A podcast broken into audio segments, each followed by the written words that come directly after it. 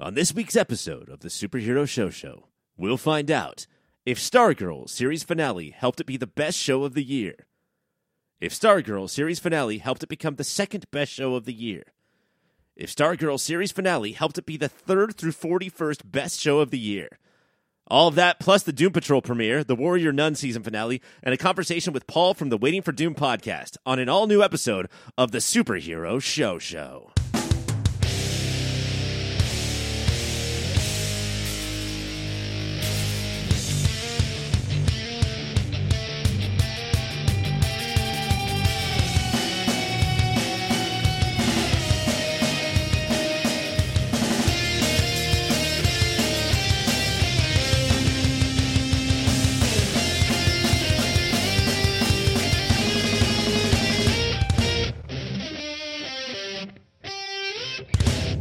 What's up, nerds, and welcome to the Superhero Show Show, the only podcast that covers every live action TV show based on a comic book.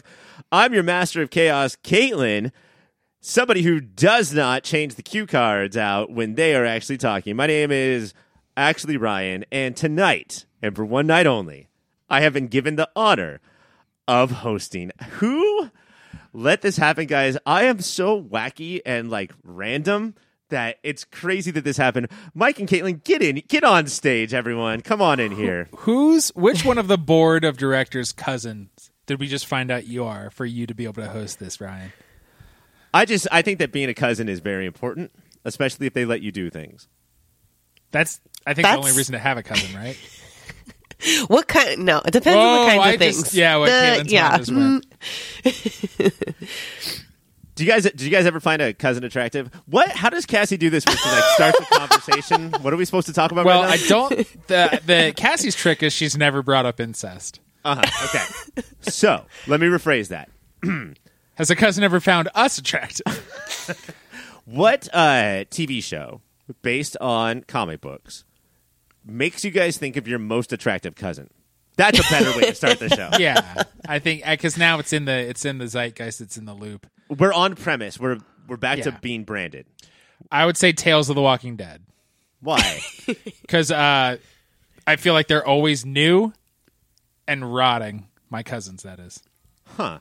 Um, what is the uh, circle of cu- like Caitlin? Would if you found out that uh, Brandon or your husband, sorry, I won't say his name, uh, was your fourth cousin, you still stay with him?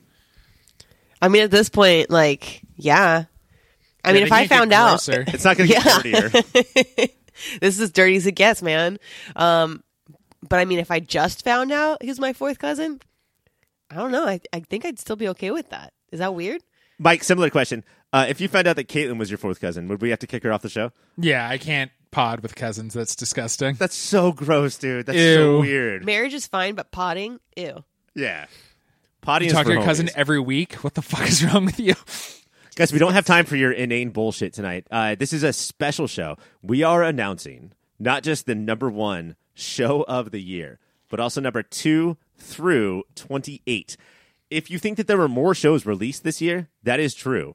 We did the bottom 18 on Patreon. So you're going to have to go to patreon.com slash your pop filter, subscribe, and hear what the worst 18 were. Do you guys want to give them a taste? Can you even remember one show that we talked about? It made us go, oh, oh, ah. How many times, Caitlin, did we say the term The Walking Dead? Four times, and then that was it. And Four for because four. if we said it any more times, then it would come out of the wall and then eat us all alive. Beetlejuice rules with The Walking Yep. Dead. Beetlejuice rules.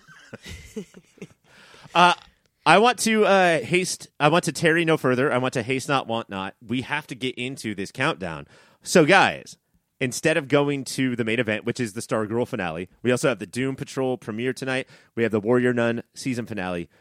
We're going to count down the middle ground of the best shows of the year. The top 28 shows of the year. So many websites at the, this time of year do top 10. Is that for weak people? Are they cowards? Lazy. Yes. They just didn't learn how to count farther than 10, and, it- Oh, and it shows. Uh, take off your damn shoes and socks. There's 10 more foot fingers there to help you count. Oh, I love little foot fingers. Let's go with uh, number 28 is Pennyworth. 27 is Batwoman. And 26 is Modoc. Caitlin, which of those three should be higher or lower? Um, I think they're all actually pretty slated pretty well. Um, M.O.D.O.K., I actually enjoyed that one a lot, but I don't. I know you guys didn't, so that I one liked was- it. Yeah, it Yeah, was, we liked it. It was fun. It was a good one. So I guess if any of those should go up higher, it should be that one. Uh, Low ceiling, high floor. M.O.D.O.K. had. Yeah. Yes. Pennyworth. It was. It was a wild one. This. What is the rest of the, the name of the title? Pennyworth. The origin of Batman's butler. Yes. Yes. And then the one. third show is Batwoman, the origin of Batman's cousin's protege.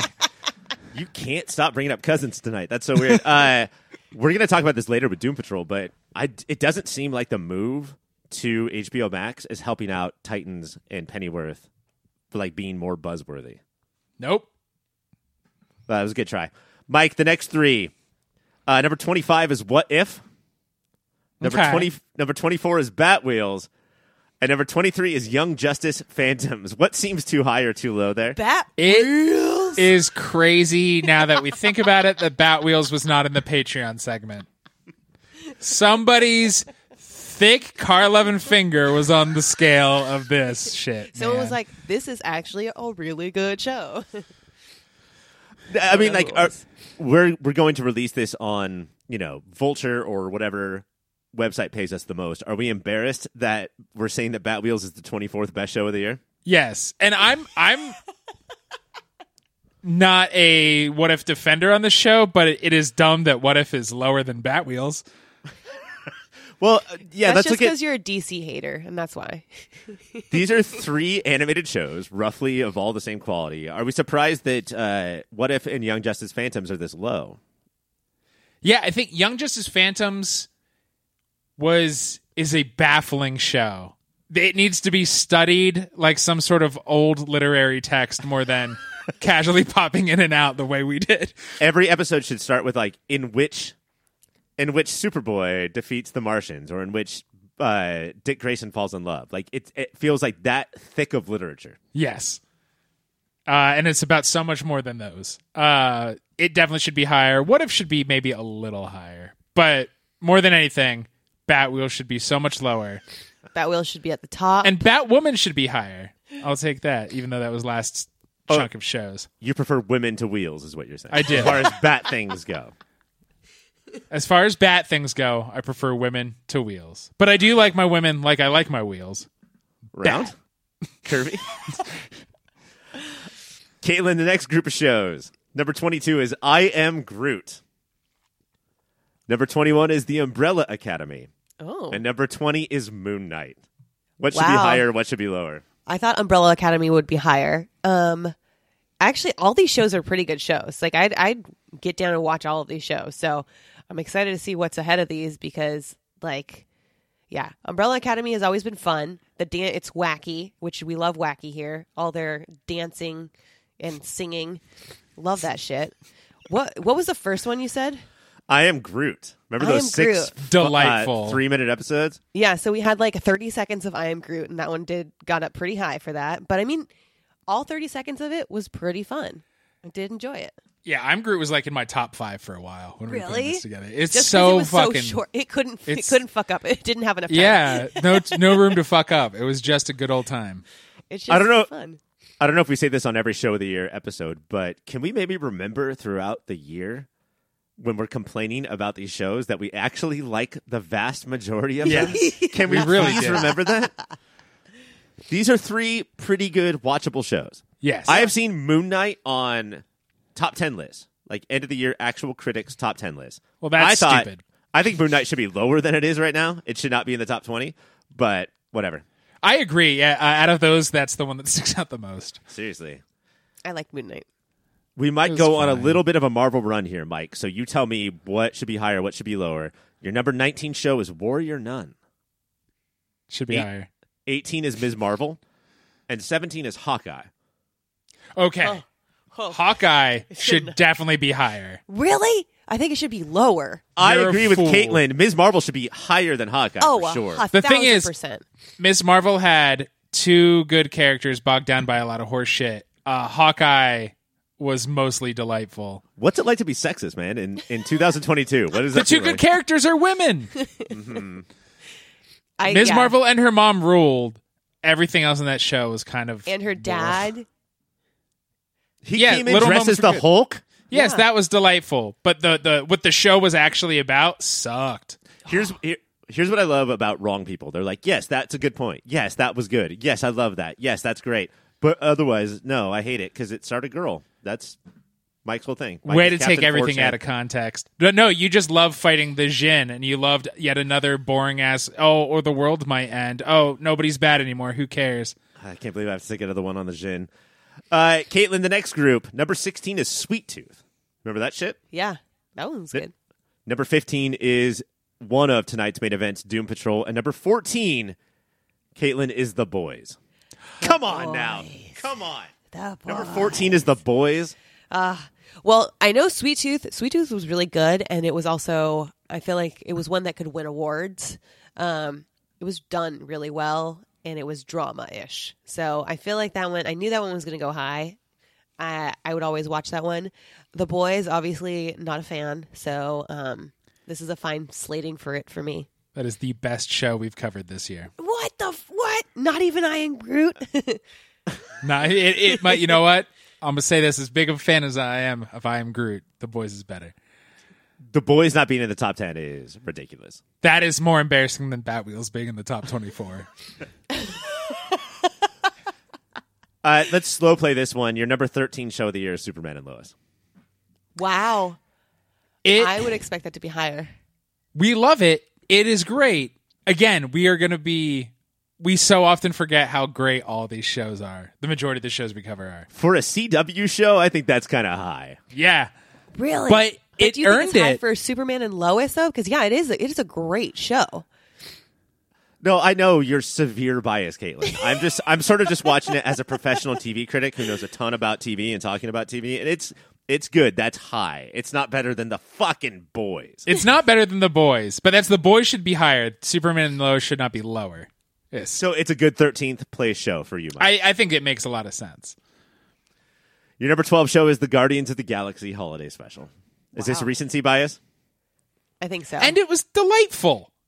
It's and in delightful, the but I don't think I think it's like a more of an I am Groot, so I think it should be a little bit lower, especially than Superman and Lois, even the Umbrella Academy almost like It's similar to I Am Groot in that Groot was in both. yes, and the so short it's hard to fuck up. yes. But like get in, get out, tell one story. Hell yeah. Let's please do that. And can I just remind you, and I know we talked about this literally last week, but can I remind you of the point where they're opening up dioramas and it goes through the uh-huh. entire story, and then the last diorama is the moment that we're watching? This should have been number one. Nothing's funnier than that moment. you're number 11, and Mike, I need to know if you're upset, if this makes you happy or sad. Your number 11 show is Legends of Tomorrow. This in this day and age, I, it's crazy that you still see hashtag Save Legends of tomorrow. Like, guys, give up the ghost. It is not going to happen. Let it go. Get a new show.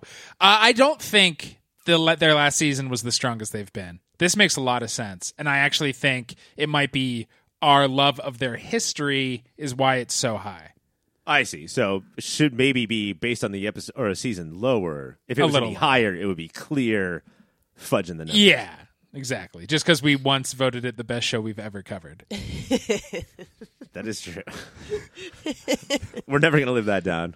it does, even though I know as a big voice of that, the further we get away from it, it seems a little absurd. It beat Watchmen. Yep. That's Yeah. wild. Uh, all right, so that that's your middle 18. Uh, we're going to take a break and then talk about Stargirl, and then later on in the show, we will do the top 10 shows of the year. On the season three finale turned series finale of Stargirl, the JSA and not dead Pat Dugan have their final showdown against the Ice family and Starman slash the Ultra Humanite. The battle ends after Courtney proclaims the Ultra Humanite unworthy of Cosmo, and Art Boy turns on his own papa. Once everything is settled and the team has had a nice meal, we jump 10 years into the future, where we learn of all the ways the JSA has saved the world and get a surprise cameo from The Flash, who is calling on the team for another mission because their adventures are never over. Taste buds, I ask you this don't you wish that were true? Yeah. I gotta say, for like, there's been stronger episodes of Stargirl. There were good moments in here, but when it said "never the end," It didn't get dusty, but it got a few steps towards dusty because this is the end. Mm-hmm.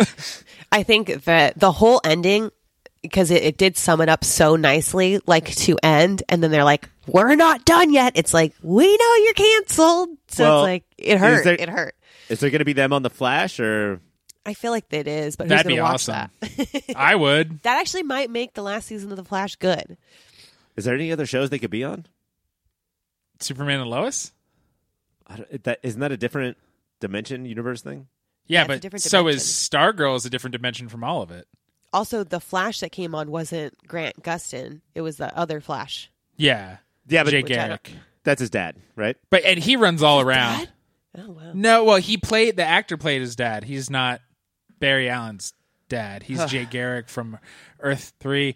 Uh, I gotta say, I I loved most of this episode. It was great. The ending. Can we just talk about the ending? Can we get this shit out of the way? Why don't? Yeah, Yeah. we'll work backwards. Let, let's do a memento. Shade is now at the JSA museum. We see that there's a lot of wings. Uh, we only see the one area with the giant uncomfortable stone table. Uh, he's a, apparently a member of the JSA, but he also is a tour guide, uh, and is just telling you all the things that happen. Man, this sucked. What a s- what a bad way to end. I could not disagree more, Mike. Right now, you're acting less like the Mike I know and more like the Mike on the show, who so- somehow becomes, uh, what's his Stripe name? 2.0, I believe? Stripe 2.0. Yeah. There's no, there's no way that unless that uh, that giant robot is gonna throw around pizzas, going, "Oh my god, I'm walking here, I'm in New York." That there's no way. Um, no, I thought it was, I thought it was amazing. I thought like seeing all the banners up there and seeing them like slightly aged. I thought that w- it was a great ending. the banners were cool. It was his monologue and just like, and this happened, and you know this, ha-, and like, I don't know. It was just What about uh, Hourman and Doctor Goggles? uh, Dr. impending- Midnight? Doctor Midnight, their impending nuptials. Which, come on, yeah, that's cute. I like that. That's fine. But it, it went on for so long of just a guy describing things, and half of them he's like, you know, the great things they did, and most of them we saw, and so like, were they good that good of a team? Also, do you think this is something that they filmed after they learned that they were canceled, or That's was it something question. that was pre-done? They filmed this whole season. If th- we are done, we are happy with that. When I Oh. talked to Sean Maccabee from Stargirl After Show, he shared that. they no matter what was going to happen they if they have time cool we keep to keep going but if we are done we are done and we ended it Because the way that it felt, it felt like they learned that they were canceled. They needed to kind of scramble together some sort of ending to make it more satisfying, and that's what it felt like. Because I agree with like it should have been something bigger. If like we should have seen at least the shadows of the new JSA or something grander, a flashback montage, anything. I think would have been better than just like having Shade explain what happened. well, we got a flashback. The Flash came back. So, it was right there. get the a end. flashback in that way and Not then, you know what at, at least all the characters didn't say we are the ones who stargirl for 10 fucking minutes We're the ones who lived. But I can see both things being true. I can see that, uh, like, I Sean Maccabee said that, like, we're gonna go out in this like how we want, but then also cobbling together that table scene yeah if like that's what they needed once they actually got it. I thought it worked for me. I don't know. Uh, maybe I was just too emotional at that point, and I was too emotional. If we're working backwards in the episode, because Courtney can't get over Icicle Junior Yeah. and goes to his house, and I hate this guy. I think he sucks Yeah. as a character. But he makes it snow when she's standing there looking at the house, and then says, uh, "Do you have uh, room for one more?" or whatever the fuck he says, and it was adorable. It was Can you very help cute. me? Yeah, that was adorable. Uh, I see people online like, oh, we got that Dr. Midnight and Hourman are going to get married. What about these two? Look, not every couple who's together in high school does stay together. And I actually, for both of them, hope that they are on to better relationships than the one they met in high school. But they are they are both on the JSA That's fine. as Star Woman. Yeah, that one was the first because I think that's the first thing that they said. Star woman. Yeah, yeah, like, yeah. Does she? I don't know. When do you lose the girl? Because I mean, she's like seventeen. It's But- it's in the Britney Spears song. I think lets you know the formula of, to figure out when you are I'm no longer not a girl. girl. All the writers were like, "No, she's still Stargirl," and the head writer would just tap the banner that said the lyrics to the Britney Spears song. Say like, Mm-hmm. "No, read that again." So Stargirl wouldn't even go to the Flash. Star Woman would be there. Star Woman, Yes. and Which does don't- not roll off the tongue as much as No. Stargirl. does. Star Woman. Uh, going a little bit backwards, or maybe forwards from where we are. Uh, Mike gets to meet his mom, who looks shockingly like Molly Ringwald. yeah, And I'm here to posit: are Archie Andrews and Mike from Stargirl related? Are they brothers? Are they the same person? they are half brothers, and uh, she stopped being a lawyer and went to work at a little Americana style diner to get away from Archie. This is her second family. Uh, That she, ditched uh, as well. Yes. man, There's one thing she loves. once. it's ditching families. and I'm all out of gum. Uh, she gives a little wave to Pat. Like these people were like used to be married, they had a kid together. She gives a little wave to Pat, and Pat's still like shy. He like looks down, like He like does a little nod. Well, Pat, I think, hate Pat still loves Ultra Humanite and Sylvester. Pat hates this woman. yeah, Pat didn't let Mike see her for like ten years. because the firemen brought Mike to Pat's house, saying, "Do you want this kid that you came from your nuts?" She was like strung out. So they divorced. She was strung out, and things happened. All right, one more ending thing before we actually talk about the episode. Um, Artemis, with the craziest eyes I have ever seen, uh, just absolutely burns Icicle to death. Did this strike you guys as a non CW thing? Are we supposed to watch children get revenge like this? It was what a fun, not backdoor, but backdoor pilot. I would watch a show of Artemis, like leading up to that moment, her running down and killing people on her way to find Icicle in Denmark. It was the best she's been in the show. It was a fucking awesome moment to see. I loved it. Her eyes were wild. Yeah. Would you guys do that to your the people who killed your parents? I'll do that if somebody cuts me off on the freeway. yeah, burn them. I need hobbies. You know what's weird about you too is that you will do that if somebody cuts you off, but definitely not to somebody who kills your parents. Nah, You'll thanks for the favor, "Eh, bro. whatever. That's fine. All right, let's get to the entire episode. Um, we've talked a lot about this episode called or this season called Frenemies, and we've talked about how all like everybody deserves a second chance. People can change. What I liked about this finale is that it sort of showed how people can change, but they they won't necessarily. They have know? to want And to. In an, a worse show, a lesser show, it would have showed everyone change to prove Right. their point. And this show had like 50-50. Yeah. Uh, so Shiv has fully changed. She's a full hero by this. Uh, Grandpa Icicle and Art Boy both flip on their family. Uh, I, I think that's huge. When when what's it, Horace? I, Grandpa Icicle when he's just like, can we all just stop killing each other? And his wife of eighty years is just like. If you don't kill this child in front of you, Beth, I will kill you then. Yeah. Whoa, I think that's irreconcilable differences. You're gonna, if you both survive this, have a hard talk. You know how they say when if you've been married for decades, when your spouse dies, then you're you, you die soon after that. Right. I think Grandpa Icicle is going to live an extra ten years. It's the healthiest and spryest we'll ever see him walk. Uh, what did you make of Wildcat after Grandma Icicle got smashed by a car, landing and be, pulling a full Urkel of?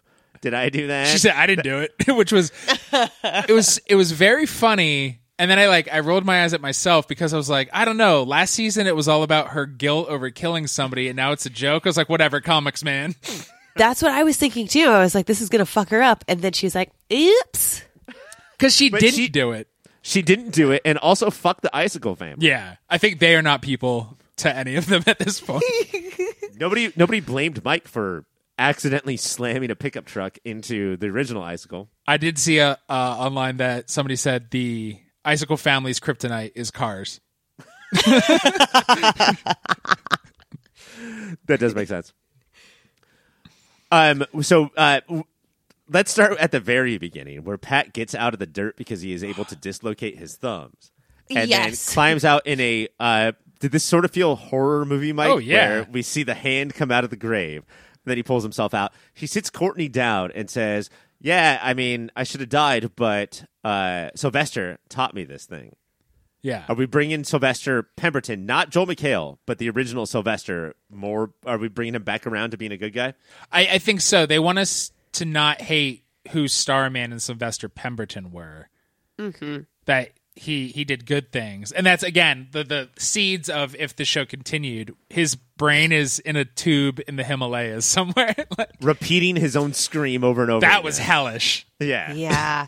I think this whole episode was like, no, Starman's actually a good person. Who you've been seeing is someone else and awful. So this is actually Starman. It was like a redemption for Starman. But the flashbacks we've seen, he also kind of sucked. Yeah. Yeah. I mean, like if you cast Joel McHale, Yeah. that comes with a certain thing. I think. A Uh, if you guys stink. haven't watched The Bear yet, he's is he in for it? Thirty seconds, and he's so Joel McHale. Nice. So Joel McHale. I, I do like so Jordan is like, yeah, sorry, Courtney, Ultra Humanite killed Pat. And Sylvester's like, yeah, we're gonna team up with Icicle now. We gotta go kill the Ultra Humanite. Uh, we'll all be this together. And then Pat shows up and ruins all their lives, and they're all like, no, don't leave, listen to Pat. like, like, no. Just one last ditch effort. Uh, and Joel McHale freaks out. He's like, God fucking damn it, this Yeah. guy. Pat, why you won't, won't you die. Yeah. Which is You funny guys- because uh, in in the flashbacks we see them Icicle and Ultra Humanite and Dragon King dig up Starman, but they bring back real Starman. They bring him to life because they so real Starman has died several times as well. Comics. I that that was a little forced. Like they should have gotten his corpse. Yeah. The fact that he was still alive again to then realize that he was about to die again. that was rough. that was very comic book. Um, looking at the rest of the JSA, going through Wildcat, um, Hourman, and Doctor Midnight. Do you guys think that they, the secondary members, all got their stories arcs and ended it appropriately? it there's just the, the cast has grown and and there was a lot this episode had to do that they i feel like beth got the most then rick then yolanda yolanda who was almost number two for a lot of the show got a phone call to her mom being like hey i'm going to tell you the truth And that almost seemed like, you know, Caitlin was talking about how that maybe that table scene was added. Right. They could have also added that phone call scene just because they knew it was the last episode.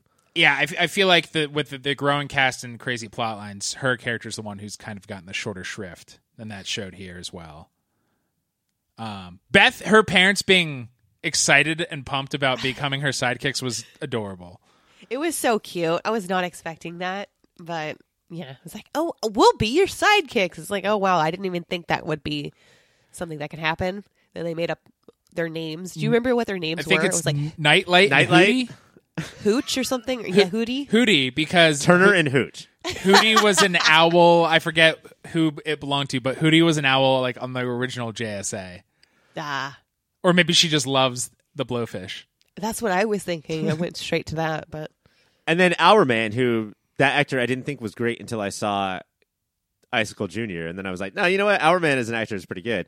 Uh, his heartfelt apology slash thank you. Yes. Like, thank you for being the family that I don't have. I thought was pretty effective. Yeah, Yeah. his was great. I mean, he also has had 15 years on all the other kids on to learn how to act. So that helps. He's a lot older, is what you're saying. He's a Is lot. He the, he, he, he looks a lot older. he's the Luke Perry. Of, He he uh, is. still He's. Luke Perry in a lot of ways. All right, guys.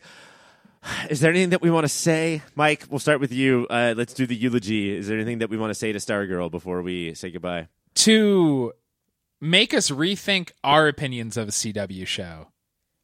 Uh, to to connect what it means to be a legacy hero to high school drama. It just week in week out impressed me, and that three seasons in, it wasn't like oh this season really stunk. Like we had our complaints, but it was really focused on like a character.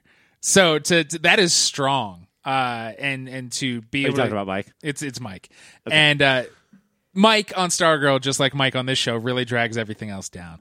Correct. Uh, but yeah, I was just always impressed and try to get more people to watch it, and I will continue to do so even though it's done. This was this was a great show. Caitlin? Um, this is the best stepdad we've ever had on any show. Um, Pat Dugan will go down in. I feel like got to go down in like some sort of pop filter stepdaddy Hall of Fame, and he'll be there all by himself, taking care of everyone else in pop filter Hall of Fame. If anybody has a stepdaddy Hall of Fame, it should be Pop Filter for sure. Yeah. Yeah, We a have Hall of. Daddies, and this is the stepdaddy Hall. I have watched so many movies featuring stepdads that we haven't even talked about on this show. Um, uh, yeah, like it. This is it's so sad, but I do think that this is the best show Arrowverse has provided us. Yes. Um, Legends of Tomorrow is our favorite show of all time. But if we were to re-rank, I don't know. Do you guys think that Stargirl is ahead of it? I think so. I think pound for pound. Well, Legends of Tomorrow, love it, love them dearly. Had some, you know, flabby seasons, and this did not. For me, I couldn't really stay on board with Legends. Stargirl was one that I, every time I went back to it, it was like, God, this is so exciting, and I wanted. I would watch an extra couple episodes because I, I liked it a lot, and it's it's just so fun, and it did a great job, like Mike said, of of like telling a high school story. Enjoyed it. When you say Arrowverse, though, are you talking about like Superman and Lois too, or Yes, that counts Uh, as the yeah. Arrowverse. I would Yeah, put I- this like number two. I- if there's any people listening to this that like didn't watch it because it was about teenagers or more likely had the word girl in the title, please rethink your decision. Like these three seasons are amazing. also, like I think the most impressive, other than those videos that Ryan said we don't review here, the most impressive piece of media I've seen to deal with a stepdaughter stepfather relationship. I can't think of another one that comes close. That is this heartwarming and vulnerable. All right, uh, I guess we do this now. Caitlin, moment of the week. Oh, you should go to Mike first. Mike, what's your moment of the week? Uh, I of course have a couple. Uh, one is Jordan saying, "Don't force me to do to you what Brainwave did to his son to Cameron." Made my jaw literally drop. That's crazy to be like, "Hey, be on my son, son, or else I'm gonna have to kill you like my friend did his son." Oh, It'd be a real shame fault. if uh, Oh.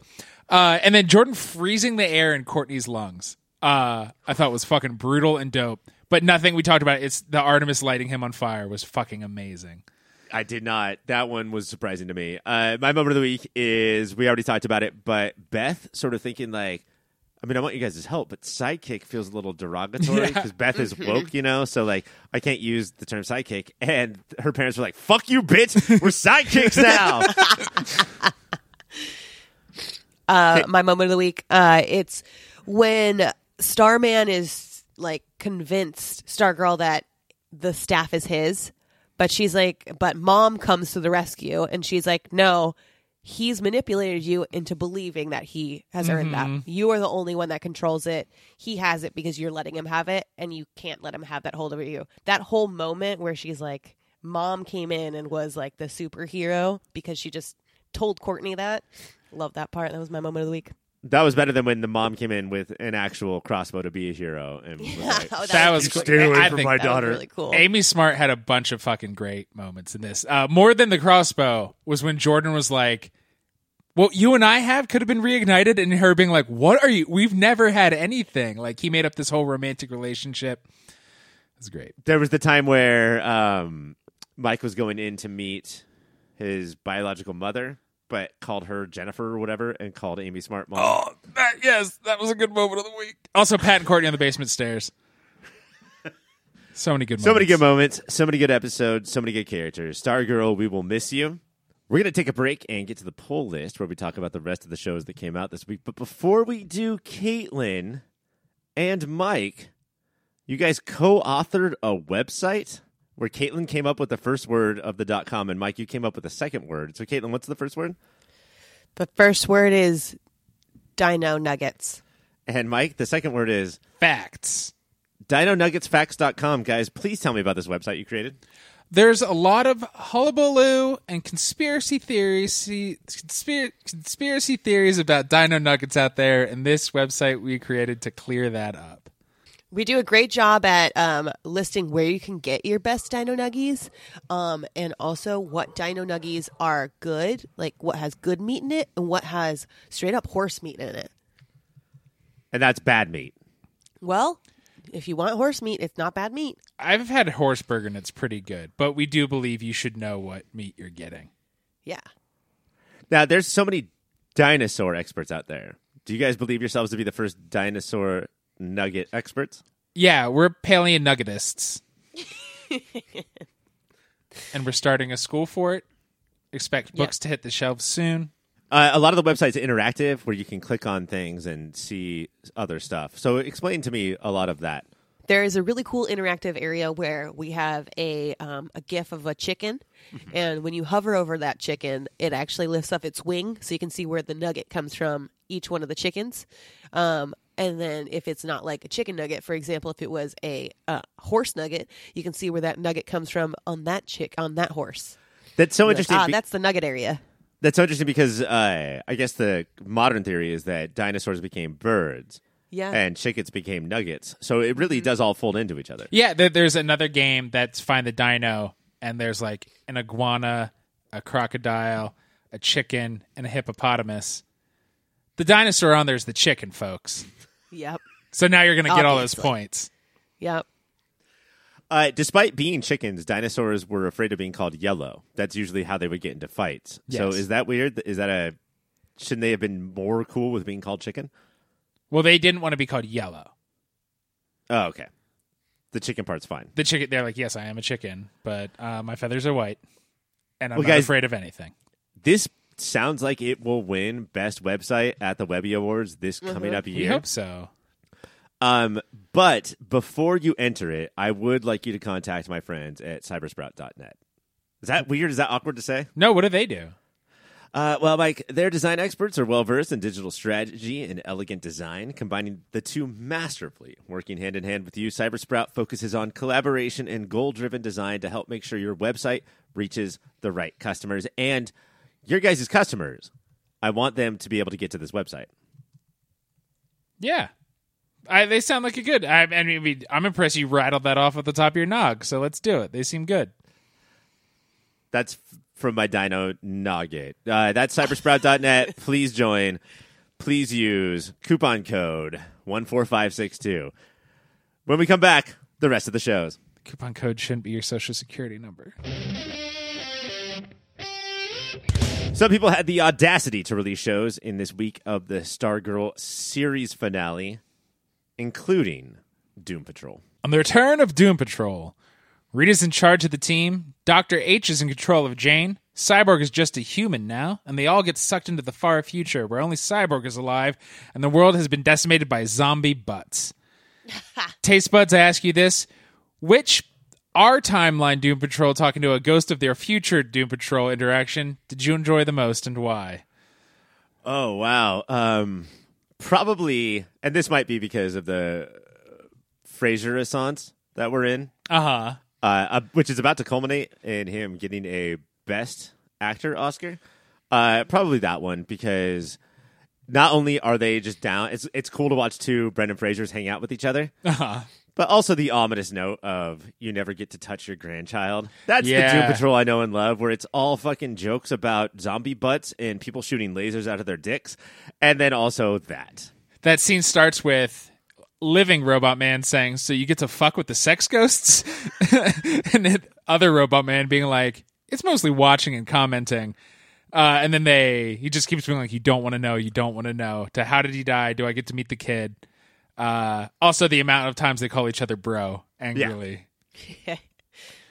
They didn't kiss though, which means that Robot Man and his ghost are unlike me and my ghost. you would kiss your ghost Of course I would. It's crazy sex time. Mike, what was your favorite interaction? if if I cannot say that one, I do think the most horrifying one is Rita watching her ghost just do a scene from a movie they did like 60 years ago and just brush her hair and not respond to anything. Rita has such a hard life and she is her harshest critic and it's just awful to watch. Yes. And because the other ones, the Jane one wasn't super emotional. The more emotional Jane stuff happened in the underground than the ghosts versus each other. Uh, Larry's talking to. Ghost Larry won't really talk except that, say, alien thing doesn't live in him anymore. Then alien thing adult is flying around and there's baby alien fly. Like, they, it wasn't very emotional. It was more like, what? I guess that's a mystery for future in the season. This is a show, just like Titans and Pennyworth, that was living in complete obscurity, and now it's on HBO Max. The way that they started it is with Crazy Jane, who is now Dr. H, Dr. H, I believe, yeah. a very calm psychiatrist who does a, an incredible job of a restart of saying, here is all of these characters. It really was Pilot 2.0. And in a lot of good ways, she said, here's the team. And then, like, that intermixed with their fight against Cod piece was like, and now you get the tone of the show. So yeah, that's what I'm going to ask is that you get both Doom Patrols, but is this? Did you think at all when you were watching Codpiece fire bullets from his dick that oh no, this is going to be so many people's first episode of Doom Patrol, and this is what they're seeing? I can't remember what the actual pilot was like, but no, like you're either bought in and like this, or you're not ever gonna like Doom Patrol anyway. I guess that's a good. And by the time that they're putting squids on their head to go back in time, Such a funny, weird visual bit is you have to put a jellyfish on top of your A head, or else you forget everything. And Doctor Rouge purposely does it. And she just has a note that says, listen to the shrill redhead because she doesn't want to remember how she betrayed a bunch of people before. Also, we now finally get the code names, and they're so dumb. They don't do the Star Lord, what a dumb name, but it's because Rita assigned them names, and Cliff refuses to be Robot Man. He's Cliffosaurus in his head. and that Dr. Rouge is Dog Shit McGivens, and she's like, all right, that's my name, I guess. uh, let's go to moments of the week. I mean, first of all, before we get there, are you stoked that it's back? I am. Uh, Because this is all we have to carry us through the next like two months. So I hope so it doesn't matter if I'm stoked or not. this is what we got. Yeah, they, uh, I'm glad. Uh, hopefully, you don't start here. Hopefully, you start at episode one because you're missing a lot of Doom Patrol. But the good thing about season four is that what we're on Mm-hmm. is that the whole "fuck you, we're never going to be a team." That's for Right. stupid idiots. That's done with. We're a team now. We're They are a superheroes team. on the show. Uh, my moment of the week is dog shit McGivens. what, what do you got? Uh, yeah, that was uh, that that made me laugh a lot. Also, it's uh, Cliff getting the sensation of touching one finger, and this is the why Doom Patrol is such a good show. Is him wrapping his hand in a oven mitt, saying they can't test his sensation because the first thing he gets to touch in forty years is his grandson. Which is very sweet, and he's an idiot because the doctor's like, "But you know, you're touching the oven mitt, The, right the now." oven mitt does not count. and it doesn't count. everyone everyone here notices that the oven mitt does not count. Uh, my other moment of the week is how there's a trap set out for them to catch humans, and it's a bowl of Vienna sausages and Skittles, mixed which together. which Larry says is gross on both accounts, and I have to disagree. Separate accounts, neither one of those are gross. Those are both delicious treats. Yeah, I'm into them. I think together, The best. unless you were to fill that bowl with milk and eat it like cereal, and then it's Oh back my to being God. good. That's just a nutritious breakfast. Doom Patrol is on Thursdays on HBO Max, and please watch it because that's what we have going for us. Guys, this week also marked the end of this season of Warrior Nun. On the season finale of Warrior Nun, the nuns infiltrate Adriel's church. Michael and Ava have agreed to sacrifice themselves to end Adriel, but that becomes unnecessary when Adriel rips out Michael's heart. Meanwhile, Rhea is being pulled by Tarasques out of the ark so Adriel can ascend. The battle between the two and Lilith and Beatrice at their sides is epically mind melting. In the end, after taking a fatal blow, Ava calls those same Tarasques uh, out to rip Adriel to shreds and save the world. Taste buds, I ask you this: What do we think of the A- Ava and Beatrice kiss? Okay. So emotional. And I think they slow burned it. Like they it just clear the actresses had chemistry in the first season. And then mm-hmm. they slow burned in this season. And I'm glad that it wasn't like, oh, should we even date when the world's about to end? It was Yeah. just like but other characters would notice Beatrice's looks and be like, mm-hmm. "Hey, it's probably hard because you're a nun, huh?" To- like, and she's so like, I don't know. I, I felt like it was handled really well, and by the time they kiss, it was like, hell yeah! And there, there's just a lot of moments between them leading up to that, both between them actually on screen together, and then them talking about the other one to other people throughout the episode. Mm-hmm. I agree. I think they did it really, really good, and it was like heartbreaking because you knew what Ava was going to do. Like she was going to go blow herself up with Michael, and this Yes. is like first and last kind of thing. So devastating, but it, it really worked for me. Um, if can I make one correction, even though I don't want to be that guy? It's uh the things that Adriel calls out are the demon skeleton things. The Tarasques are the, like the big bulky things. oh, so they're different. They are different, yeah. That's why. So the Tarasques are on. Rhea's side, and the the demon skeletons are on Adriel's I was side. confused why they would just like choose one side and then flip Yeah, to the other. Was like, Whatever. well, Whoever wants okay. to tell us what to do. Well, thank you because I didn't know that. Now I do. Um, but yeah, those big those big guys, I apparently love them now. Whose side are they on? Don't really know. I guess Rhea's side, but um, at the beginning we have Ava. She ha- puts the corn- crown of thorns on, and this is where all the nuns see Hot Priest again, Mm-hmm. and he's switched sides.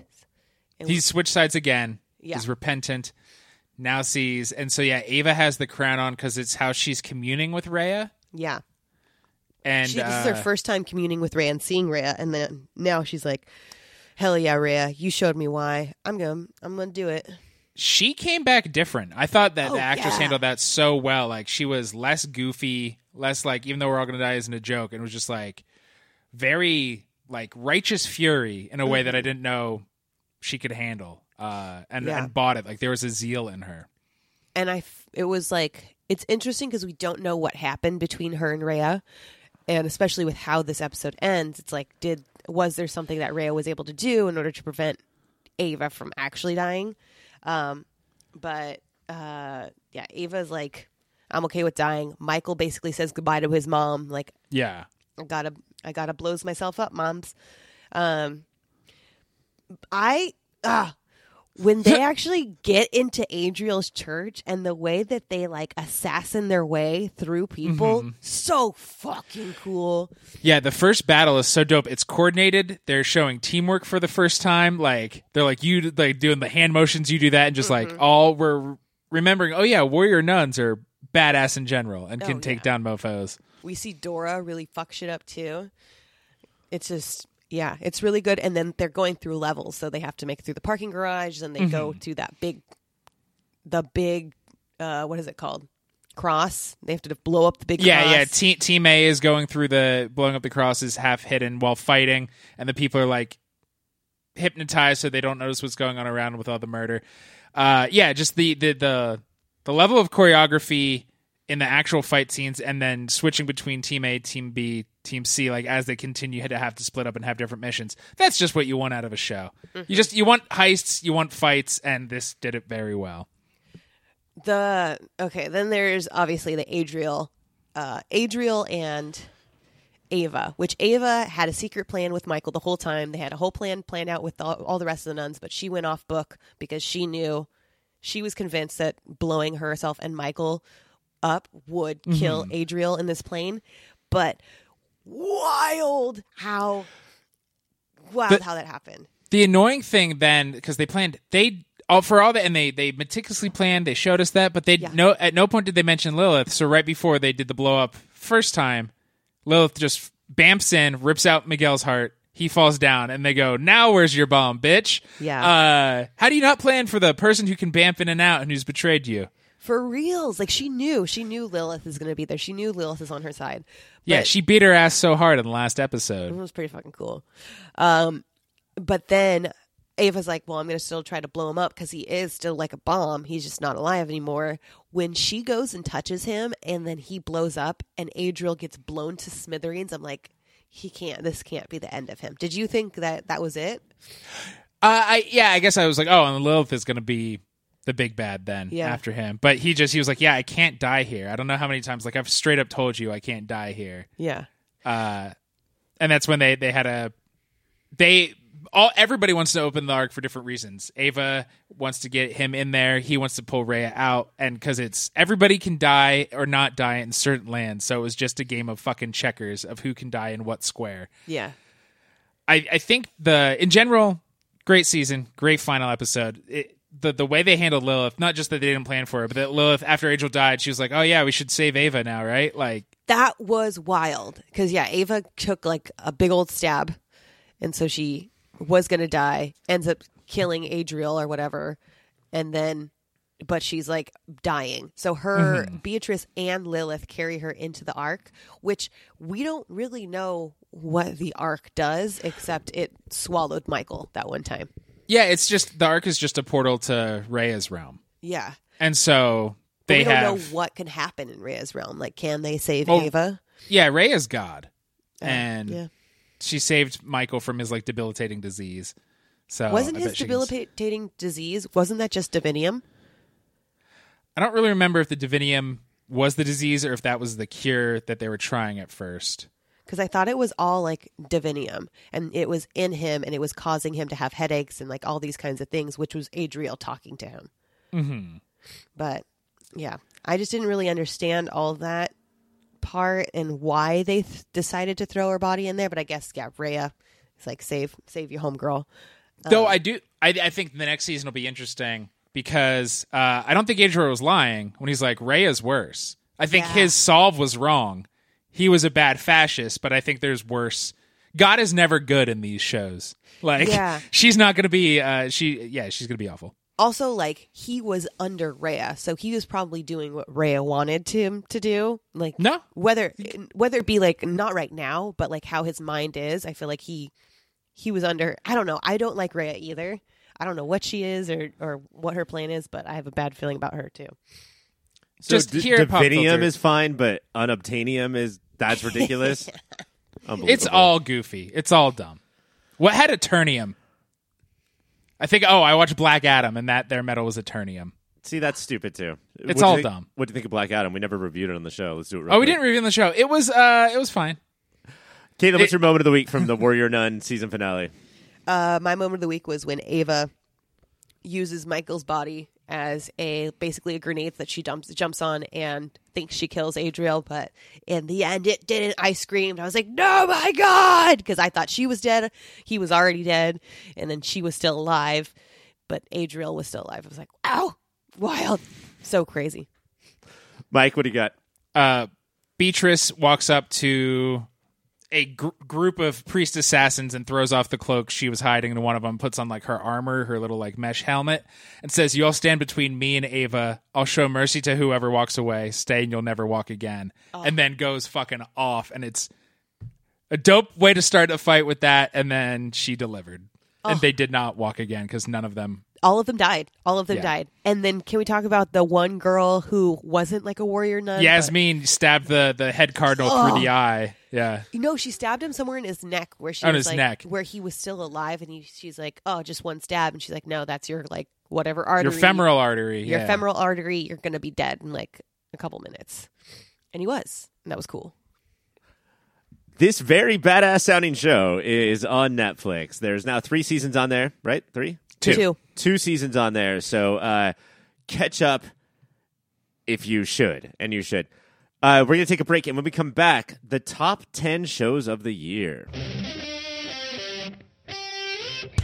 10 shows we've talked about this year have not been mentioned so far.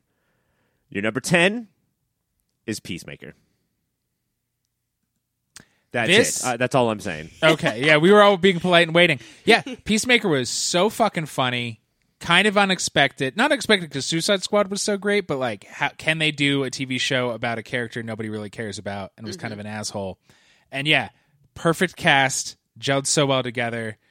Uh, a story that knows its limits and its goal. Like, it never was like, oh, this thing looks like shit because we wish we had a bigger budget. Like, I think why why I'm excited about James Gunn controlling the DC universe because I feel like he knows every story deserves like he knows how to framework everything. He like I'm I'm not making sense. Do you get what I'm saying?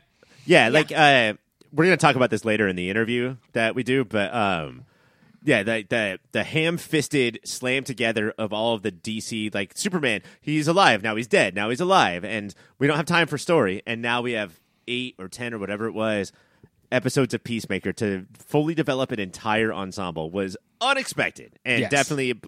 This is a DC EU show that stars John Cena and Yeah. is in the top ten. That shouldn't have happened, and it totally did. It worked Caitlin, really you're- well. Your number nine show of the year is Sandman.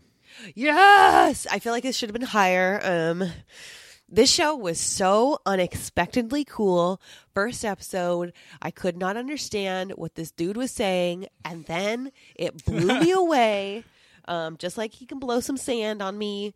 Um, no, this show was fucking cool. This like everything that they did, it was horrifying at sometimes. It was scary, but it was delightful every time. Gave me Twilight vibes, so I love it. Okay. I should have I should have This was interrupted Good. Before that last sentence. Mike, you think the show was good?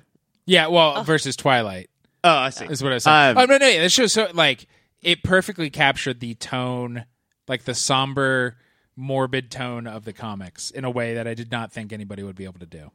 Too faithful to its source material?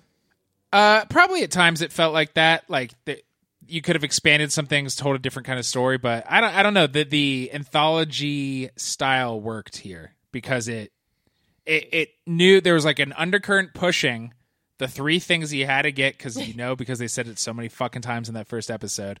Uh, there's an undercurrent of momentum, but they took the time to be like, and now we're this episode's about this. Uh, I, I thought it was a good balance. Mike, your number eight show of the year is She Hulk.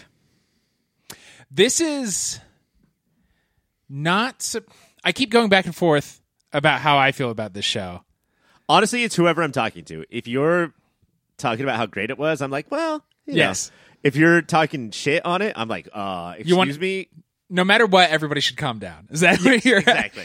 it's uh like, like we've said is i think the closer it was to a sitcom the more successful it was and the more it was to marvel stuff the less successful it was i'm excited to see season two and want them to go full ham into it of the wackiness Caitlin, do you expect more from season two? Do you think it'll be a better, calmer, more secure show?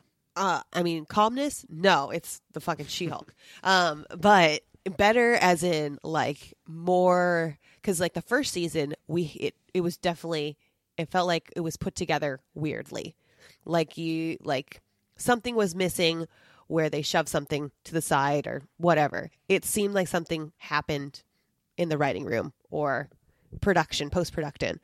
I'm hope that they've figured out their tone, which I think they have, so that season two will be number one show. I could see that. I I think it could win number one next year. Oh, yeah. If, Yeah. I mean, it's probably not going to come out next year, but the year that it comes out, I think it has what it takes to win number one. Mm-hmm. And for me, I think that eight is a little high for season one, and I think Yes. that one is not too low for season two. Caitlin, your number seven of the sh- seven show of the year is Lucifer. Lucifer. Wow. And this is like what, the eighth season, ninth season of Lucifer? It's also been eight or nine years since it was on, so it's kind of hard to remember. But Yeah. its final season wedged in here at number seven. Lucifer has always been like a, a really good show. It was so good that it got picked up by Netflix. And I don't know. Mike, do you remember this final season? Yeah, the, the thing that stands out is like they're at the L.A. Coliseum. I want to say the Coliseum, and it's like the Angels are about to fight, and Yeah. like you could just see the budget, and so they didn't fight. Mm-hmm. Uh, this I feel like Legends Tomorrow syndrome. This was the last season. Maybe it's a little higher than it should be Mm-hmm. because it this season did not hit anywhere near the heights of Crime Solving Devil. Don't think about it. yeah, I agree. I think this is a little bit high for Lucifer. Well, Caitlin, do you think this one is too high? It's number six, and it's Heartstopper. Heartstopper? No. Heartstopper was great. Heartstopper is one that I literally think I can go back and watch that. Like, I want to go back and watch that over and over. Like, and I will. And I actually will do it. Because There's no superheroes, though. Is that I weird? know. kinda it- there's- bullshit. There's, no superheroes, but it had so much emotion. And yes, it's another high school show, but it had so much more than some of the just adult shows that we have. It dealt with so many big, so many big topics, and it was cute, and I loved it. Honestly, I thought it was going to be higher than Yeah, six. really, I, I thought this was a top five show. it's incredible. But but do you remember the shitty friend? Come on, he waited Yeah. down. Literally one shitty friend. It's like that's your mic. You always got to Hey, have a mic. ow! Wow. Caitlin Yeah. just stolen right out of my mouth.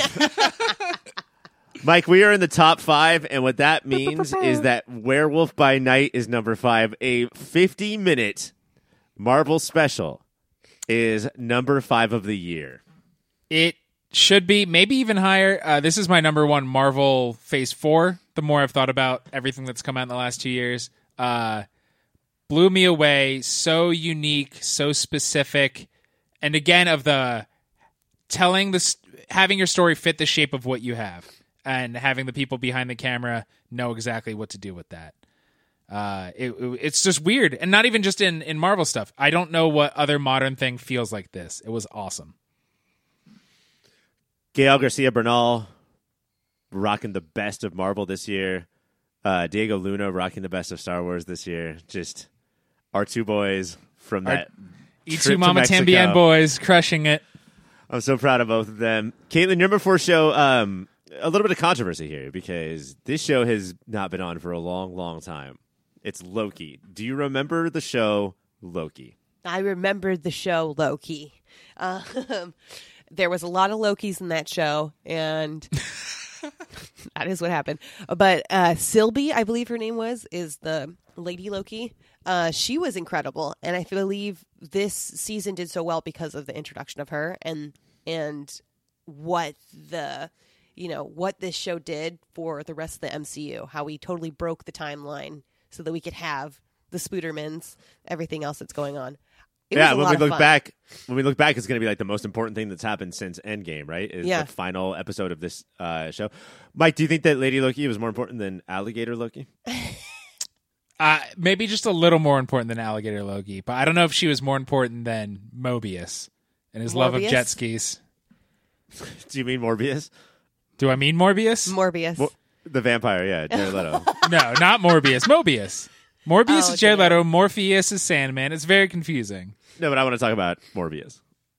Dude, that movie sucked. That was not a good movie. Um, let's go back to Caitlin. We have three shows left. okay. Do you have them in your head? No. Can you think of them? Mike, do you know? Can you name them? Don't do it, but can you? Think of Definitely them? name one of them. Okay. I can name Caitlin, one of them too. Caitlin, your number three show is Harley Quinn. Harley Quinn. I love this show. This show always surprises me how good it is because I mean, the voice acting's great, but the storyline is always different, always exciting, very fun, and then these characters you get to see how they grow. And it's a cartoon. Yeah, but it's it's so much more adult than even our adult shows. I love it. Yeah, the amount of pathos they inject action, into this adult. goofball R-rated cartoon was always impressive. Your number two show is Stargirl. Do we need to speak more on that? I think we did it.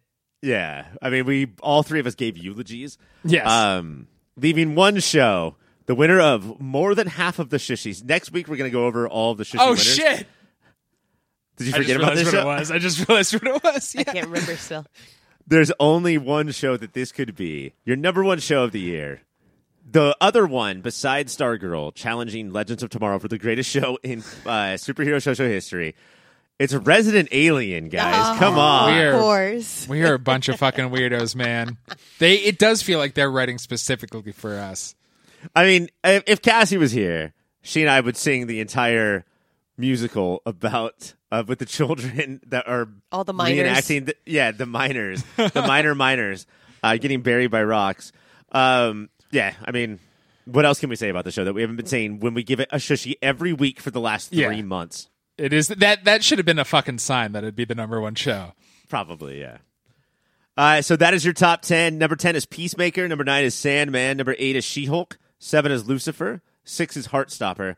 5 is Werewolf by Night. 4 is Loki. 3 is Harley Quinn. 2 is Stargirl. Number 1 is Resident Alien. Congratulations to all 10, plus the next 18, plus the bottom 18. All 46 shows we watched Wow. this year. Man, not all heroes wear capes, but all heroes do talk in front of mics talking about those heroes that wear capes. That's, it, that's the three of us. yeah, that's our new tagline as well. Um, I would love to tell you guys that I'm about to sit down to an interview with the three of us because we deserve it, just to finally talk amongst ourselves about our lives. But instead, uh, we're gonna take a break, and when we come back, I'm gonna sit down with Paul from Waiting for Doom, and the two of us are gonna talk about his hopes and dreams for the next season of Doom Patrol, the history of Doom Patrol, and what his podcast is all about. I am here today with Paul from the podcast Waiting for Doom. Paul, thank you so much for joining us today. Absolute pleasure, Ryan. So uh, I want to start at the very beginning. Um, tell me how you and Mike started the show.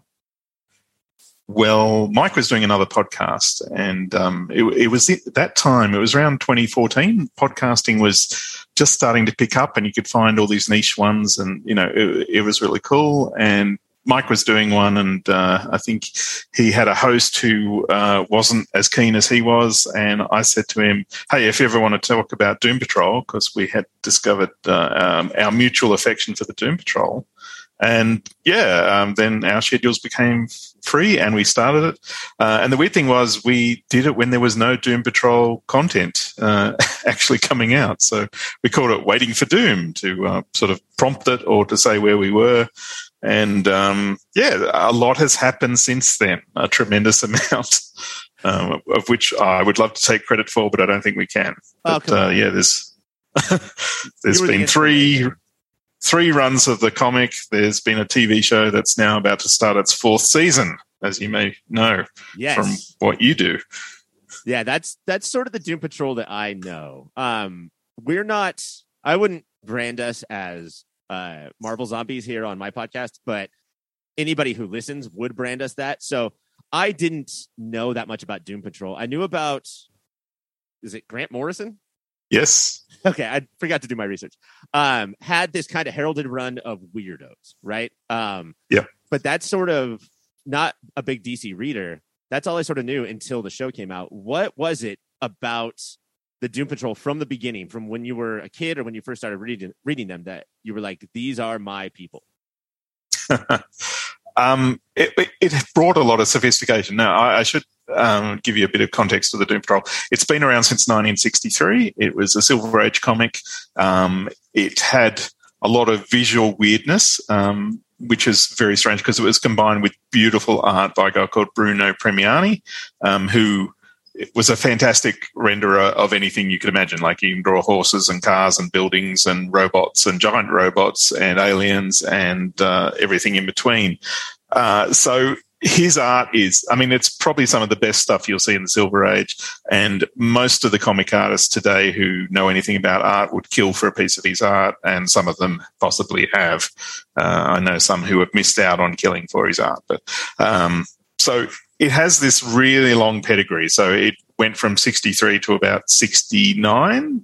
Um, I was born in 68, just to put me in that picture. So I wasn't an avid reader of it back in the day. Sure. Um, but uh, I got into comics sort of uh, mid 80s and around 87 they had a, a, reintroduction of the team which i picked up and then it wasn't really selling very well. Uh, so they brought in Scottish writer Grant Morrison, who was part of the the British invasion. So after the DC Comics had sort of had lots of success with people like Alan Moore, they went looking for well, who else is there on the other side of the world who we can steal and put to work? And uh, Grant Morrison was one of the first people they found.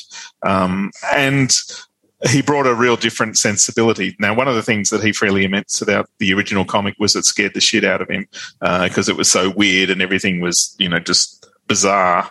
Um, and what he did was really uh, go, okay, what's weird today, and bring all his influences into it, which was, you know, um, alternate personalities. And the first thing he did was create Crazy Jane, and he sort of turned it into the trauma comic that uh, the DC the, the show has really embraced. So you know these are people who are really fucked up and unhappy and uh, working through that together.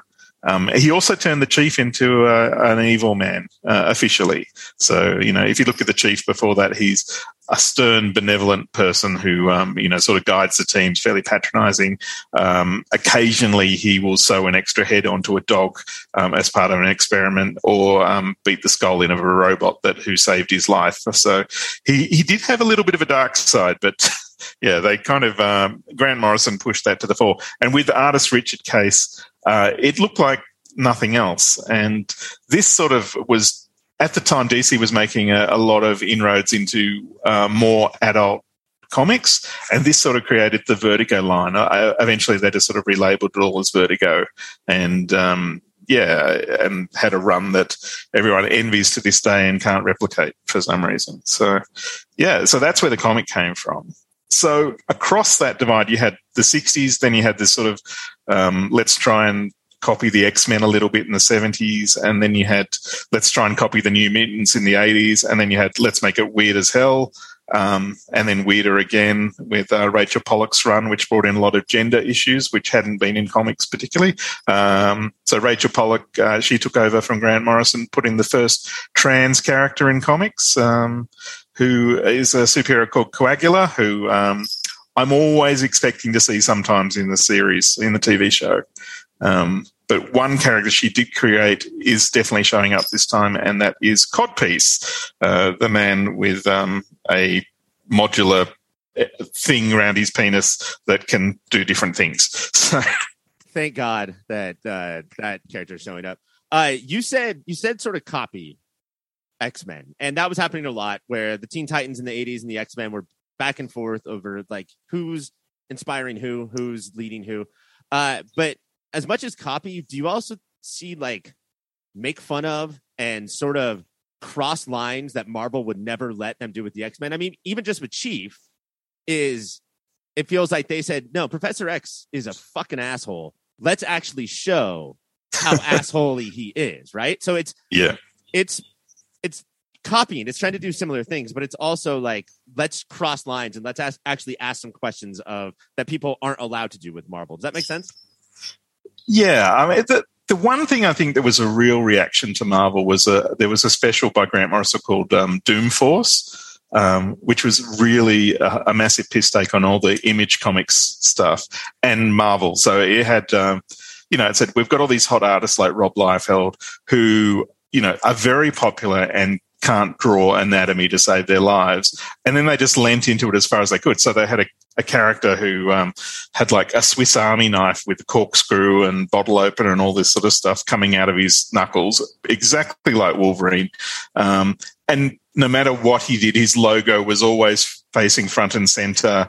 And, you know, the pose was uh, more important than was the pose possible physically so that you know he'd be things like have his arms looped under his knees and then have his claws up in front of his chest and you know, things like that. And see and, as a as a, when I, I was a kid in that era and that's amazing because i'm reading comic books and i'm like there's there's nothing silly about this. This is perfectly dope and awesome. And then somebody like grant morrison comes along and teaches me like oh no this is stupid as shit. Everything i've been reading is so stupid yeah, uh, it's possible there was a bit of jealousy there too, because you know all these people were were doing their you know their attempt at their art and watching you know people they thought were less talented, you know, bring in the big bucks. So yeah, I mean, it is a, it does in retrospect it is a little mean spirited and petty, um, but a lot of time they just did their own thing. Like there there was one issue where it's a, just an absolute tribute to the Fantastic Four under Jack Kirby. Um, so they basically told a story with all the you know the cosmic craziness of um, Jack Kirby. And then they did things like they found a, a cover by Steve um, Ditko that had never been used, and they built a story around it and put it used the cover. Um, so yeah, there was just a lot of experimentation, and it wasn't really. I mean, comics, I guess. Uh, your X Men, your Superman, and all that. They're they're fed by people who love comics. Um, so the influences are, you know, I really like Spider Man, so I'm going to write Spider Man. Whereas Grant Morrison was like, I really like philosophy and art and um, radical culture and protest, and I'm going to bring all that in instead. And a lot of the British writers did that, which is why, you know, Neil Gaiman and Warren Ellis and people like that became such successes because they were bringing something that wasn't traditionally there. Um, and you know you've you that leads into things like Hellblazer and John Constantine and Swamp Thing. You know, it's not just recycling the same stuff, copy of a copy. It's it's all fresh and new and crazy.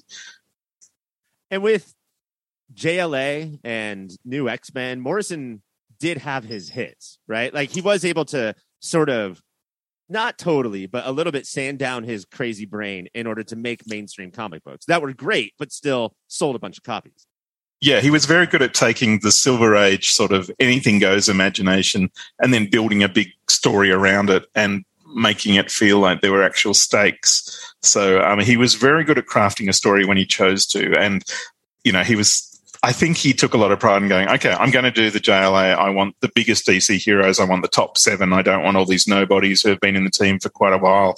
And I want to tell really big stories. I want this to be uh, around this time with uh, comics like The Authority. The term widescreen screen comics Right. came in, you know, which is like this is going to be bigger than you can imagine, and that you know, there's all these spin-offs of that too, like um, the Ultimates, which sort of indirectly spawned the Marvel universe out of cinema in some ways. But yeah, so um, there's a lot of creativity that really blew the doors off, and Doom Patrol was just it was cool and a little bit uh, weird and not for everybody, and um, but DC have had a perennial seller in it, and you know, as you can see, it's led to this ad- adaptation and the source material.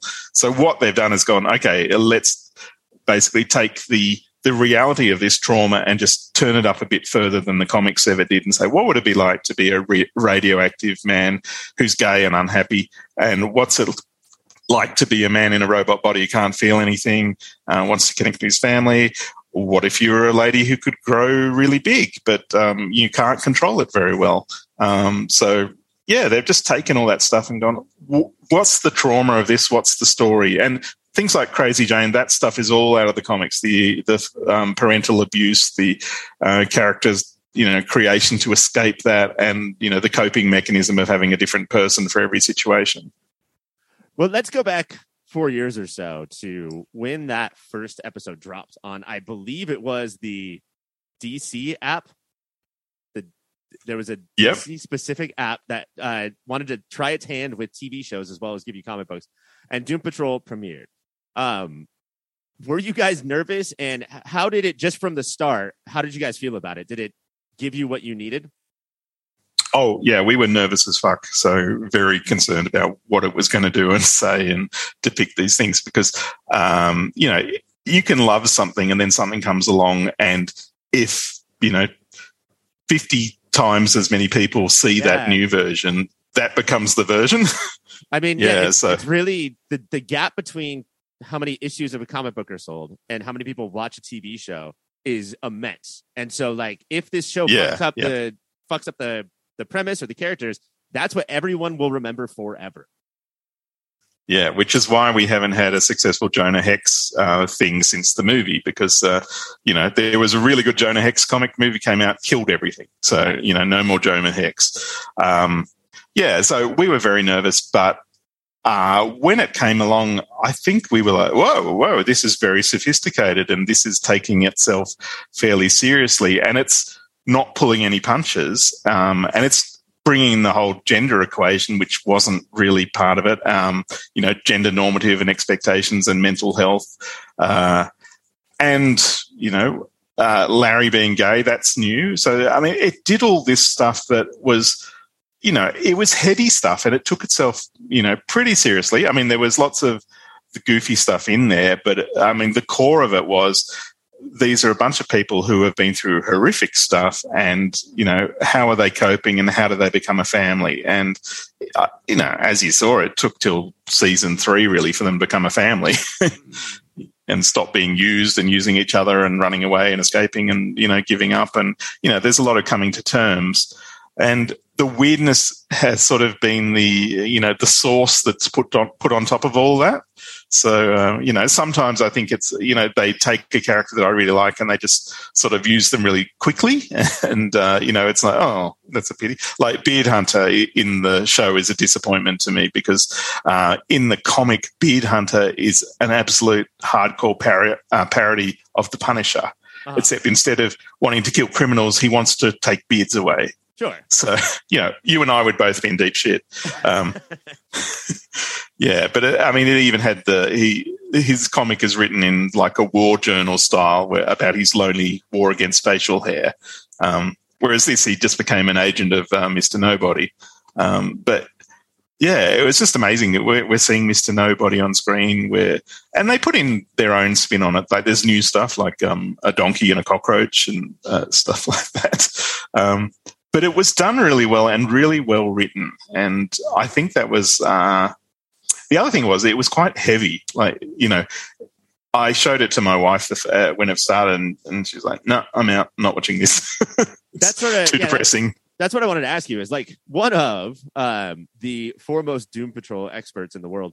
Um, do you find the show hard to recommend because it's not only is it heavy, um, but like I'm I'm shocked that Larry is not gay in the comics just because his story in the in the show is so gut wrenching and like that's such an integral part of his past and and present. But the the the tone flipping of you'll have one of the most heartbreaking scenes you've ever seen as far as you know going through trauma or dealing with trauma and then you will see a donkey fart a portal to a different dimension is it a hard show to recommend I, I pick and choose who I recommend it to. So, I mean, I've got lots of you know friends who love uh, comics, have loved them all their lives, and they can't handle the show. Like it's it's too it's too extreme. It's too heavy. It's not fun.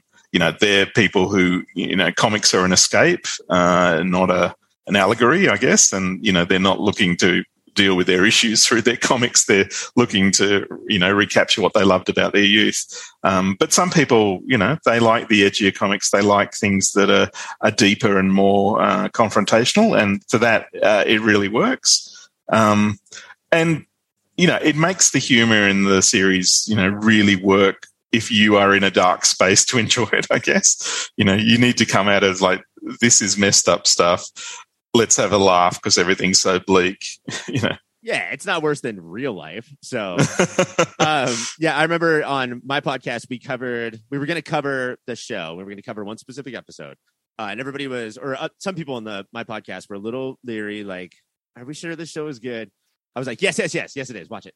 And the episode we happened to cover that week uh, dealt with a ghost orgy, and Yep. I was like, "Sweet." Everyone's gonna love this. What's not great about a ghost orgy? And still, it was like, yeah, but they took it so far. Like that was still the craziest ghost orgy I've ever seen.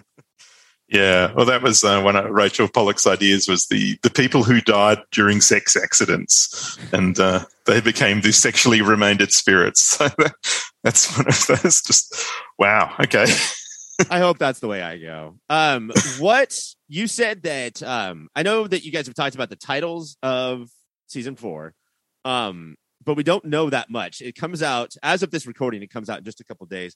But as far as all of your reading goes, all of the issues that you've read, what characters or storylines do you hope? Like, what would be your top? They haven't covered this yet. Oh, um, well, we are getting Casey Brink, who is a I don't want to spoil too much, but she is drives the Danbulance, which is the uh, Danny the Street as an ambulance. Okay. And just pointing out for you, Danny the Street is a pun on Danny LaRue, the um, cross-dressing entertainer of Britain.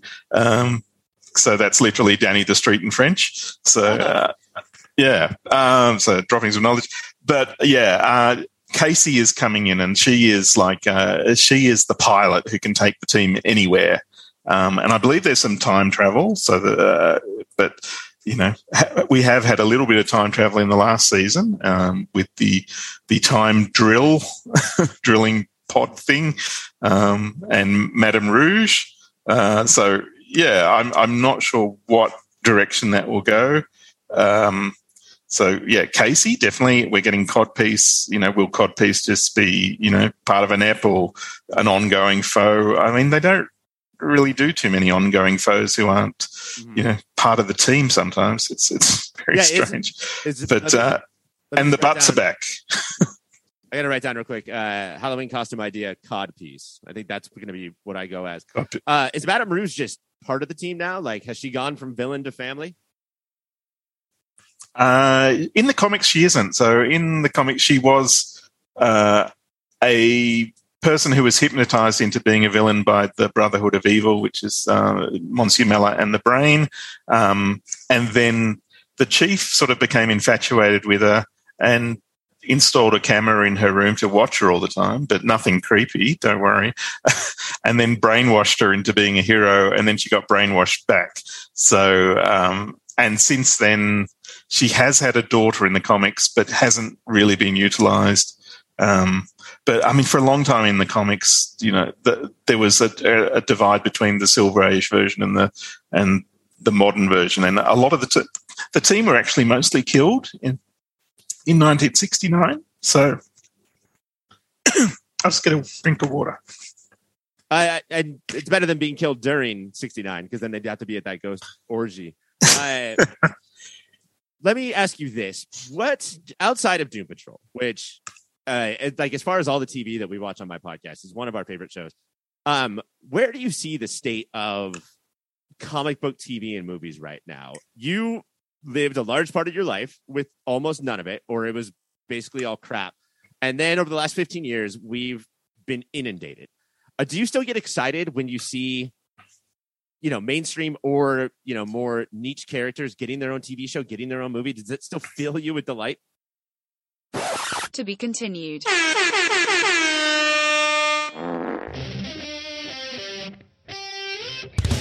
Wow. Right? That Right? was really good. I'm so impressed with his answers based on those lackluster questions. Those what? lackluster Did questions. you, say, did you say blockbuster questions? those blockbuster video questions. I thought they were all blockbuster questions. Um, so that was Paul. Guys, please go and listen to his show, which is what I said at the end of the interview, but I'll say it again.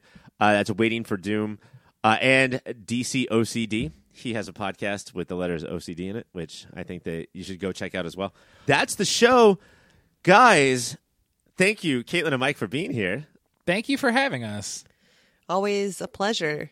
Okay, sounded sarcastic, but uh, why don't you two get the fuck off my stage as fast as possible? That's why. Why don't supposed to be you? Okay, bye. Thank you so much. Um, we have some special guests to come in here and uh, read the ads for the week. Here to talk to us about websites is Murph McGurf, the on-set Kiss director for Warrior Nun. Murph, are you here?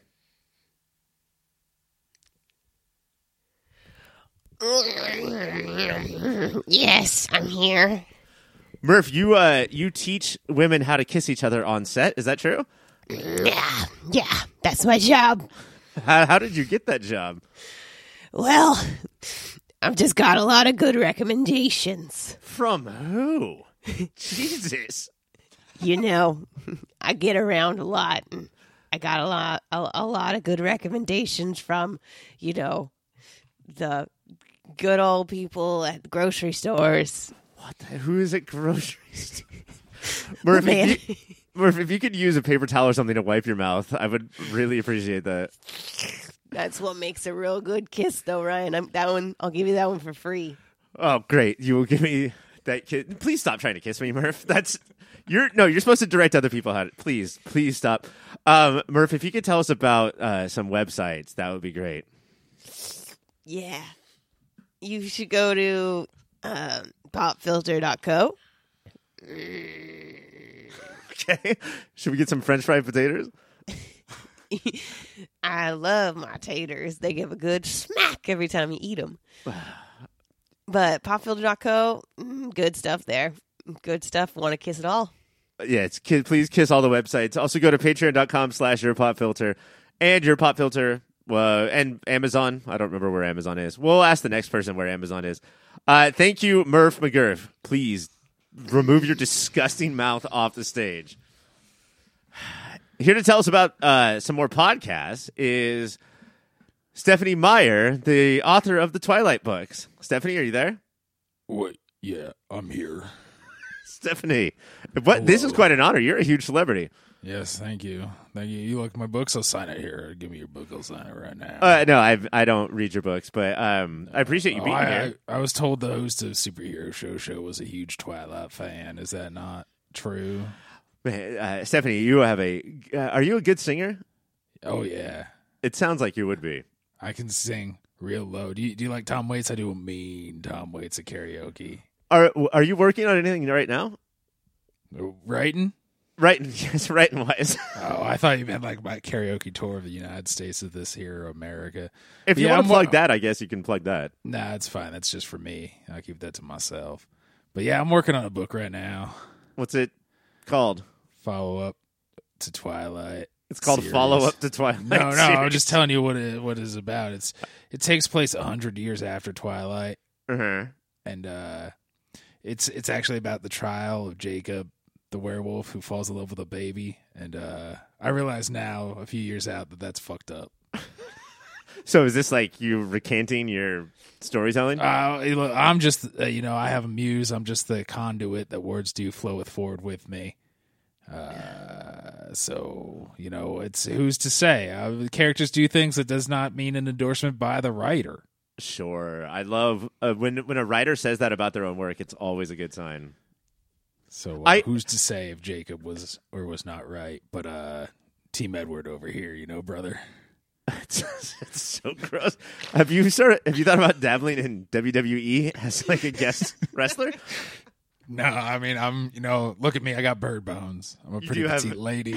So I don't. I People are probably confused based on your voice if they're listening at home, but you are a scant 84 pounds soaking wet. yeah. I'm trying to bulk up. For what purpose? Drinking milk. Uh, just the doctor said I should, you know, weigh more so the winds don't blow me away. Uh huh. One weigh- dangers is climate change they don't talk about is if you're a tiny lady, winds are gonna blow you away. That's, that's one of the reasons we have to solve climate change as soon as possible. You're gonna blow all these tiny ladies away. Stephanie Meyer, we have to figure that out. Uh, have you heard any other? I, you know what sucks is that uh, typically when I do the show, uh, somebody named Caitlin is here, who is a huge fan of your work, but she's not here right now. Oh, that's that's the big fan. She would love to a big fan. Does do you think that her loving your stories makes her stupid?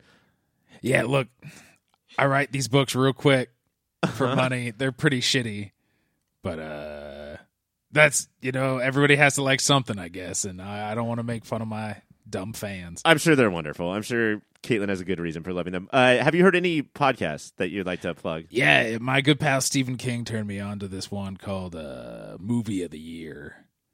That uh, these three gentlemen, Greg, Ryan, and Mike, go through. Uh, each season's a different year, and they try to pick the best movie that year. Right now, I believe it is 2002. And uh, look, because I'm a celebrity, I get things a little early.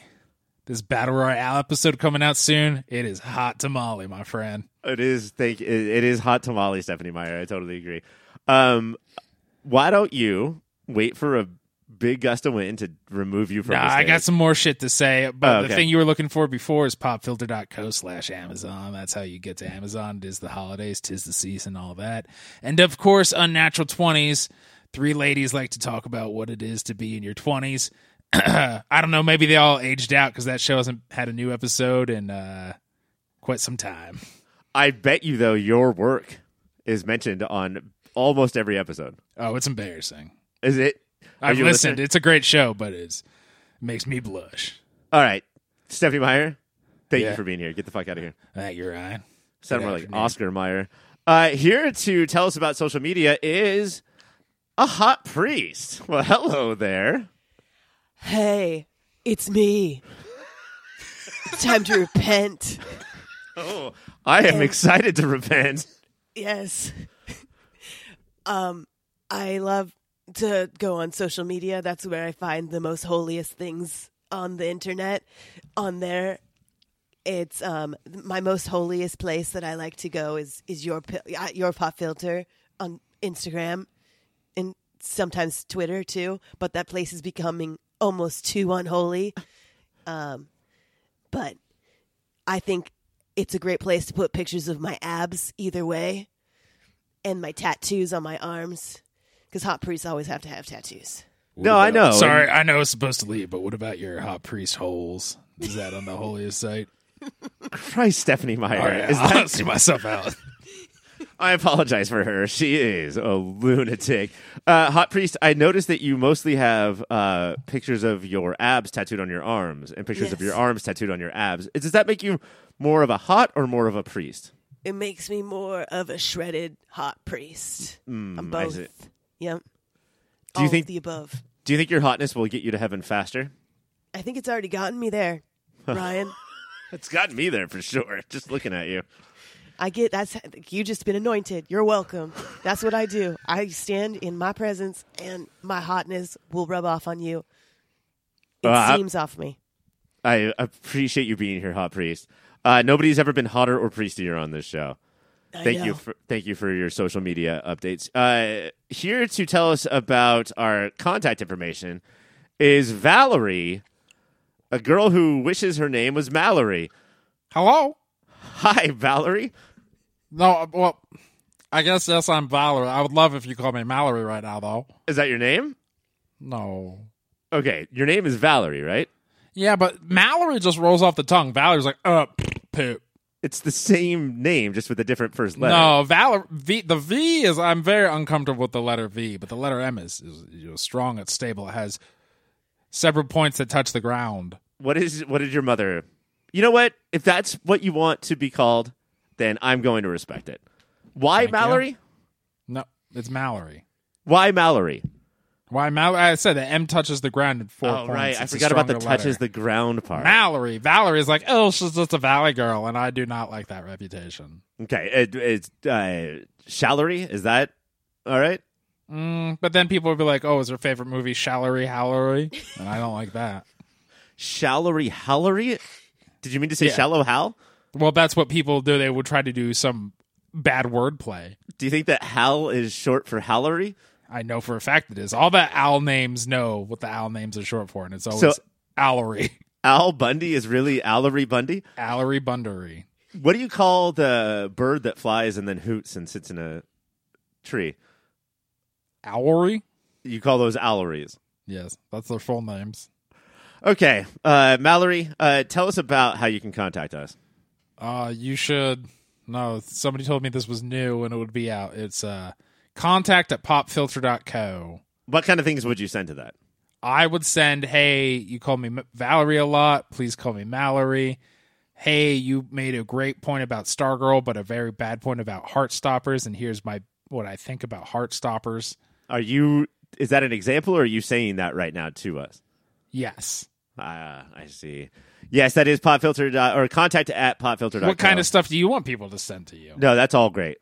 Val, Mal, Mallory, you're Thank you're you. It's killing it. Mallory. All right, so listeners, what your name is, what your name is not, what they got right and what they got wrong. I would like you to list what your name is and also all of the names that your name is not. Yes. Thank you, Mallory, so much for being here. Uh, that is our time. Uh, thank you so much for listening. Uh, next week, we have so much Doom Patrol. We're going to review the second episode of Doom Patrol. Uh, we have the conclusion of the Waiting for Doom interview. It's all Doom Patrol all the time. For Mike, for Caitlin. My name is Ryan. Goodbye, nurses.